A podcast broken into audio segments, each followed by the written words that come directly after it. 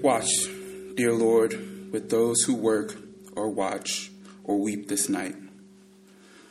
And give your angels charge over those who sleep. Tend the sick, Lord Christ.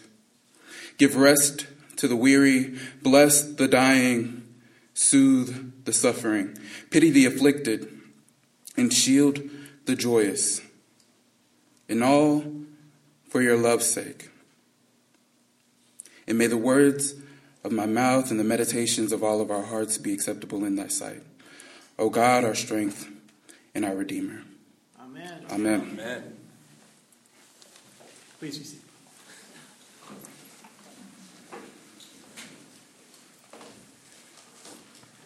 Some of you might recognize the prayer that I just prayed from Compline.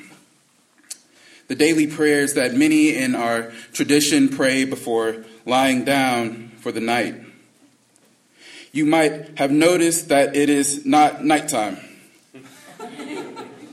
And while many students might be sleeping after a long week of finals, we are gathered here standing in the light of a great and glorious morning. However, it is Advent. It is the first season of the new liturgical calendar. It is the season defined by shortened days and long nights. It is a season defined by darkness that calls us to find and be hope, joy, peace, love, and light in the midst of darkness, even as it calls us to embrace the deep contemplation that sometimes only comes in a silent night. So, it is morning, a beautiful, sun-filled morning, but it is also the season of long, quiet night. In this church, in our tradition, at night we pray, keep watch, dear Lord, with those who work or watch or weep. We pray for those who are waiting through the night, for we are a people who waits through the night. We wait on the Lord who will renew our strength, that we might mount up on wings like eagles and soar, run and not be weary, walk and not faint. We sing out that weeping may linger for a night, but joy comes in the morning. We know that the Lord, our God, waits to be gracious to us, and that our God is just, and that we who wait are blessed.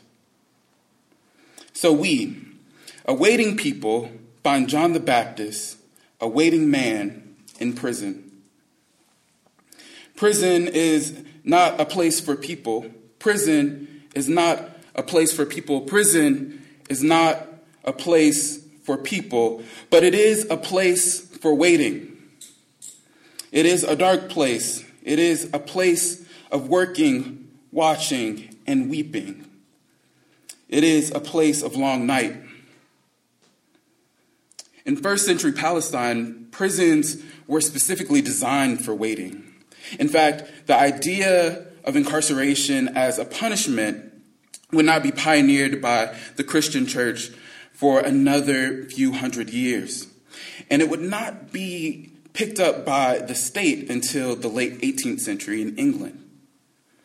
People in Palestine were placed in prison because the state needed to compel someone's compliance, in which case the state was waiting on the prisoner, or the state needed time to decide what to do with the person, in which case the prisoner was waiting on the state.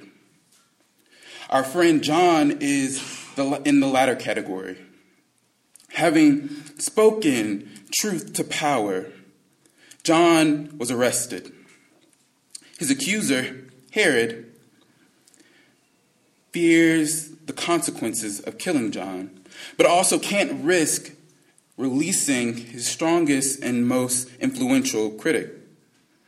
So John is waiting on Herod to decide what to do with him. Yet John's focus is not on his incarceration. John's focus is on the movement and the people he serves. John is not the object of his own waiting. John is not waiting on himself.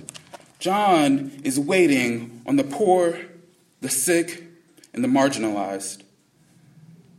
The etymology of the word wait is that of watching. Wait was a word applied to those who watched and cried out, rang a bell, or blasted a horn to alert a town or village. The job of waiting is the work of watching for bad news and good news coming to the community. John has a job to do. Even from a cell, being indefinitely held without bond on the whims of an entitled and childish ruler, John keeps watch. Even as he is incarcerated in an injustice system, John keeps watch. Even in the night of John's life, John keeps watch. John is Martin Luther King writing a letter from a Birmingham jail. John is Nelson Mandela planning a movement from Robben Island. John is Angela Davis using her high-profile incarceration to call attention to the inhumanity of prisons. John is a pregnant Diane Nash refusing bail in a Mississippi jail to highlight the injustice of a cash bail system. John is Fannie Lou Hamer, who walked out of a jail cell bloodied and beaten and marched to the 1964 Democratic National Convention to demand seats for the Mississippi Freedom Democratic Party. These latter two examples are documented in the book Captive Nation, in which University of Washington professor Dan Berger discusses the role jail cells played in civil rights organizing between 1955 and 1965. Berger writes, "The best place to know freedom was where it was most elusive. For the civil rights movement, jail served many purposes. It was a rite of passage, a form of community, and a tool for political mobilization. Imprisonment was so common to the civil rights movement that historians take it for granted. Movement partisans breathe an air thick with the threat of incarceration, earning their stripes by surviving a night or more in jail.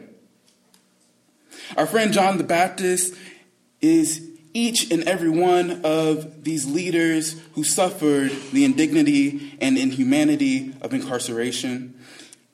He is each and every child sleeping in tents at the border, and each of their parents being rounded up, jailed, and deported for seeking a better life for their family in this country.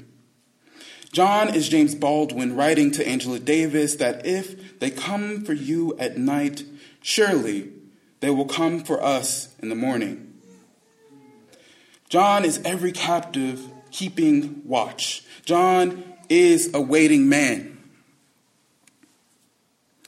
And so he asks, crying out in the night, crying out from the margins, crying out from the wilderness, crying out from a jail cell, crying out from his post, to Jesus, "Are you the one we have been waiting for?" And Jesus puts our friend's heart at ease. The blind see, the deaf hear, the sick are healed, the dead are raised, and the poor have good news. What is the good news? That Jesus Christ, our Lord, keeps watch with those who work and watch and weep and wait in the night. That the prisoner, the sick, the poor, and the marginalized are the object of God's eye. God waits on us, and God waits with us. Wait for the Lord, whose day is near.